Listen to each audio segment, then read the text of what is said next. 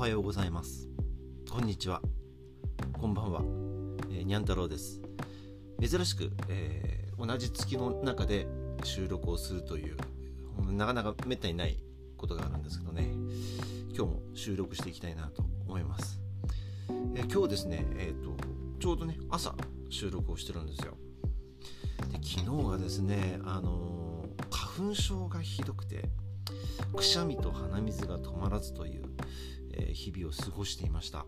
皆さんも多分昨日花粉症で悩まれてる方結構多かったんじゃないでしょうかね。あの、毎年そうなんですけどねやっぱり春先とか秋とか多いんですよね。でまあ前回あの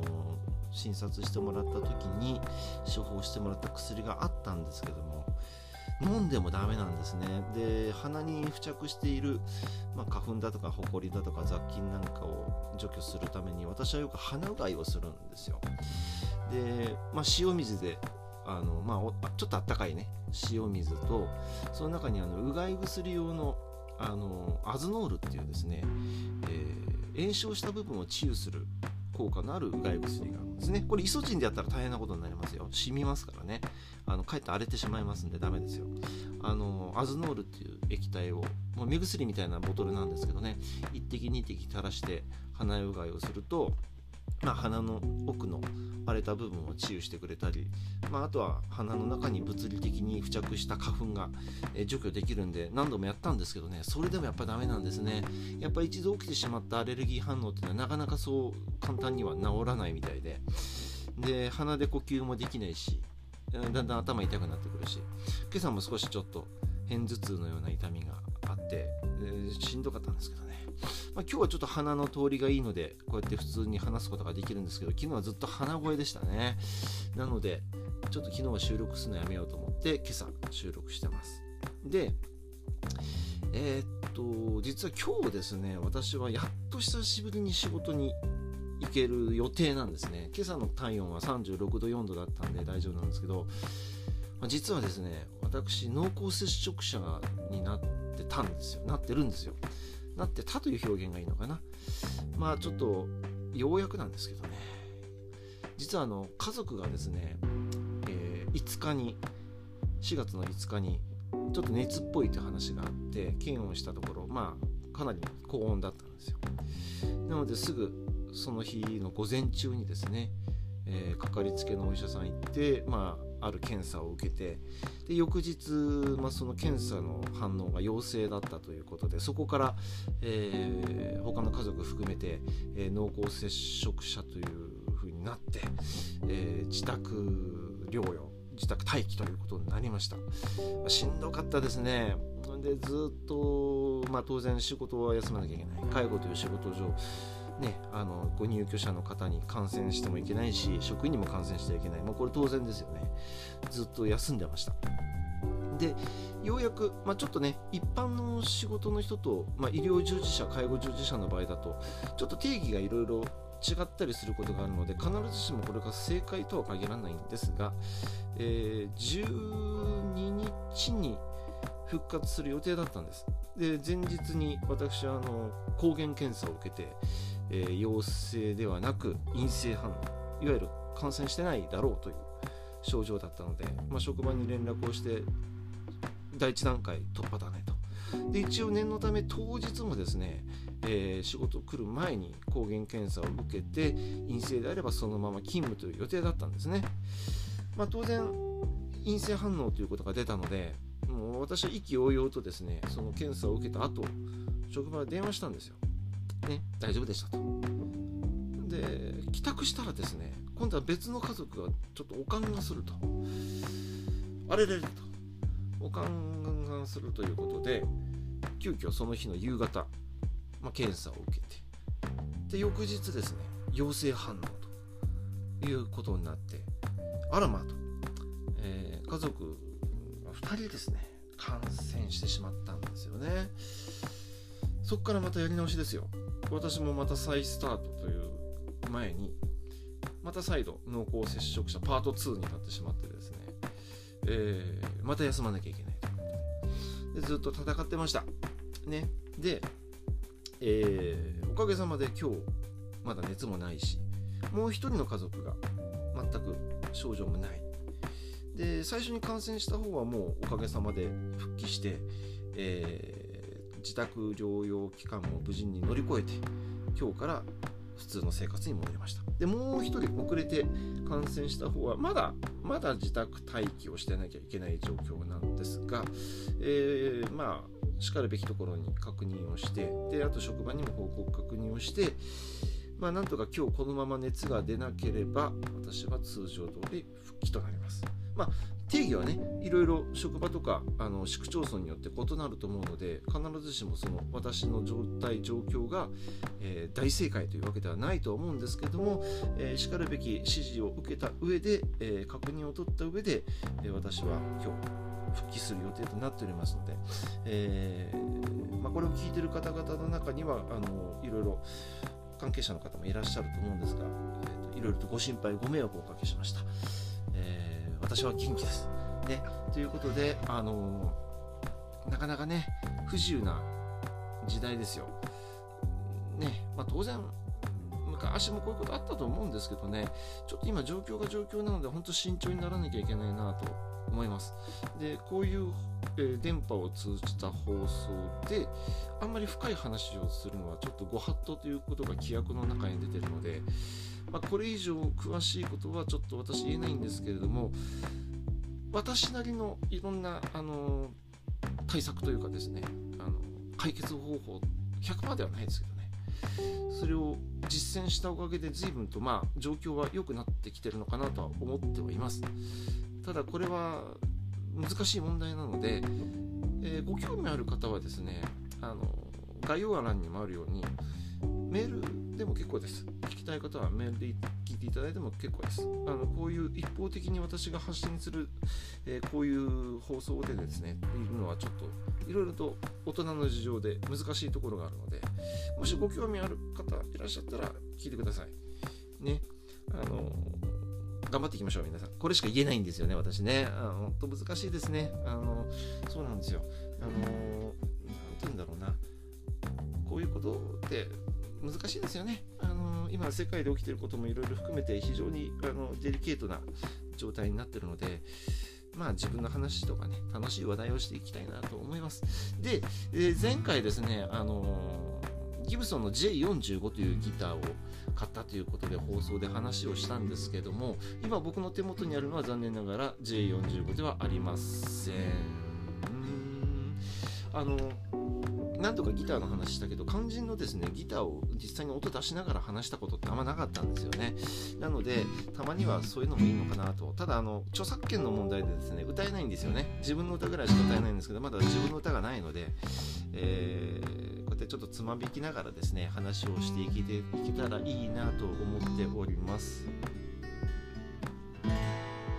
えっ、ー、と今日私の今手元にあるギターってあ実はものすごい古いギターなんですよ。といってもですねヴィンテージと呼べるほどかっこいいものではないんだけどもでも、えー、ジャパンヴィンテージという言葉が似合うギターかもしれません。あのいつ買ったものかというとですねこれはあの私がかつて地方、まあ、長野ですね。長野に住んでた時にその当時はね私も実は手元にギターが一本もなかったんですよ。あのずっと持ってたんですけどまあ、あのとあるアーティストをずっと僕は好きでその人の歌を歌ったりすることが結構好きで、まあ、今でもそうなんですけどねその当時ちょっといろいろと事件があってですね、えー、ものすごく精神的なショックを僕受けましたその事件がきっかけで。あの社会的に許されることではない事件がそのアーティストに起きてしまって、えー、本当ショックだったんですね。あのそれで自分の中での音楽という考え方だとか価値観だとかそのそのアーティストの曲をこう聴いたりとか、えー、練習して歌ったりすることが嫌になっちゃった時期があって持ってたギター全部売っちゃったんですね。今思えばものすごいもったいないことしたなと思うんですけど ギター売っちゃったんですよ。で1本もない。ねもうギターなんか弾かない。なんて思ってたんですけど、えー、その当時ね私生き物係がすごく好きになってまあそのアーティストの曲を聴かない代わりに何かこう自分のもっと他の好きな音楽を見つけようっていういろんな模索をしてた時に生き物係を聴くようになってコンサートも何回か行きました？で、えー、着物係ってどっちかっていうとこうアコースティックなイメージがあって、まあ、アコースティックな曲を弾くにはやっぱギターあったらいいなと思って急遽ね買ったんですよ。でもやっぱ高いギターを買えないのでどうしようか考えた時にあのハードオフというお店があってまあリサイクルショップですね。そこで9800円のギター見つけたんですよ。まあ、9800円というと、まあまあまあ手軽かな。で、まあ、状態を見るとそんな悪くないし、うーん、どうやら調べてみると、1970年代後半から80年代前半に製造されたギターなんだなということが分かってでメイドインジャパンなんですよね。今メイドインジャパンのギターを買うって言ったら結構な金額出さないと買えないんですよね、えー、だいたい今もう OEM で海外で工場で作ってるものが多かったりでまたあの木材ですね。当時使えた木材は今使えなくなっている可能性もあるんですよ。でやっ全然違うんですよね。今新品で売られてるその例えば1万9800円とか2万9800円そんなレベルのギターって僕の偏見かもしれないんですけどもう何て言うんだろうな作りがプラスチックみたいな感じがするんですよね。木でできてるんですけどもなんか表面とか見るともうツヤツヤすぎちゃってなんかプラスチックで塗装したのかなと思うぐらいツヤツヤすぎるんですよね。でやっぱ作りもちょっとそんなにうん雑ではないんだけどもなんかこう機械的というかですね温かみがないというかこんな感じしたんですよ。で僕の買ったこの、まあ、モーリスというブランドがあるんですけどねモーリスギターっていうんですか W25 っていうギターなんですね。で多分ねあのいろんな種類があったんですよ。W20 とか W35 とか W40 とかね。多分それ金額のことを表してるのかな当時これ2万5000円だったらしいんですよね発売当時。多分税なしですよまだ当時は。で当時のキャッチコピーっていうのがまあそのアリスっていうグループがいたんですよね。谷村新司さんのですよ。あのアリスの人たちはモリスギター使ってて、えー、モーリスを持てばロックスターなんていうですね、キャッチフリーフレーズで売られてたギターらしいんです。で、まあ、当時2万5000円だったものの割にはかなりいい音するなと思ったんですよね。うんまあ、確かにね、この間のあのギブソンと比べちゃダメですよ。でも、あのー、今の新品で売られてるギターなんかよりもはるかにいい音がするんじゃないかなと思ってずっと使い続けてます。うん、浮気せずにね、これは。で、当然、あの、ガタついてる部分もあったんです。えー、例えばその弦を巻くペグって呼ばれてるとこなんですけどねもともとついてたペグっていうのはもう本当に、うん、随分ガタ来てるなと思ったんで、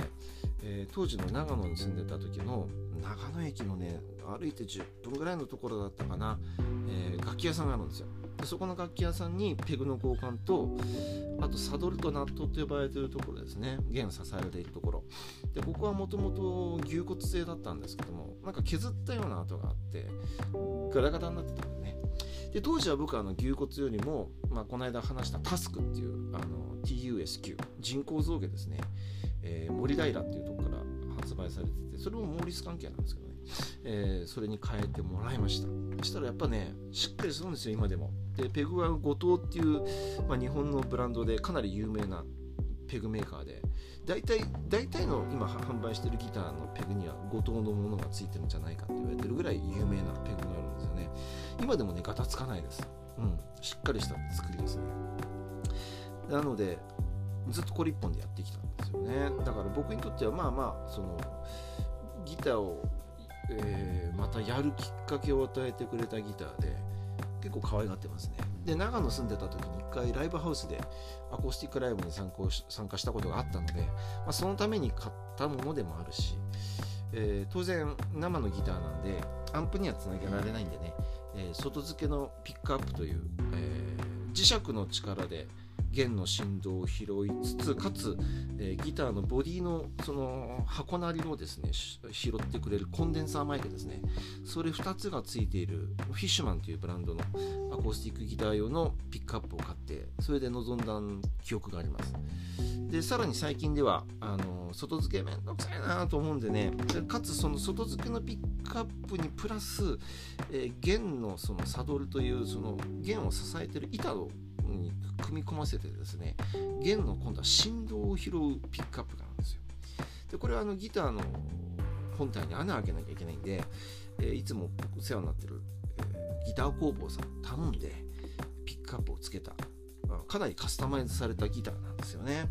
まあ穴開けるとねあの音に変化が出るんですよ多分。良くなるか悪くなるかはやってみなきゃわからない。でも僕の中では成功したんじゃないかなこのギターは。うん。そこの工房さんは結構ねあのー、ギターに魔法をかけてくるっていうのかな。そんな中で僕はこのギターに穴を開けて正解だったかなと思ってますね。カラッとした音するんですよねこれね。なかなか今の新品のギターなんかじゃここまでの音出ないんじゃないかな。ただやっぱりねあのされど安価なギターなので合板といってですね板を貼り合わせて作ったギターなんでこの間の J45 は、えー、単板といってですね要は貼り合わせてない板なんでやっぱ鳴りが違うんですね。当然合板よりも単板の方がいい音はします。ただ合板でも合板なりの良さっていうのは当然あるし、えー、時間が経てばそれなりにいい音はするんですよね。なので、あのー、両方使い分けしていきたいなと思ってます。G45 はどっちかっていうとまあこうやってコードでコードをガンガンガンガン鳴らす時のあのギターとしてはすごくいいかなとでこっちのモーリスについてはまあこういう何て言うんだろうなアルペジオっていうのかなこういう感じでこういうね単音弾きなんか弾き語りの時なんかにいいかなと思ってるので使い分けていきたいなと思っております。てなわけで今日はやっと夜勤なのでこの後ちょっとね、えー、仮眠をとって夜に備えていきたいと思います。あの本当久々の夜勤なので、えー、ちょっと鳴らしをしつつうん、まあ飛ばさない程度にね頑張っていきたいなと思ってますよく無事ね事件事故あ事件じゃないあの事故なくねご利用者ご入居者の安全を守って、えー、明日の朝を無事に迎えられて、帰れるといいなと思っておりますてなわけで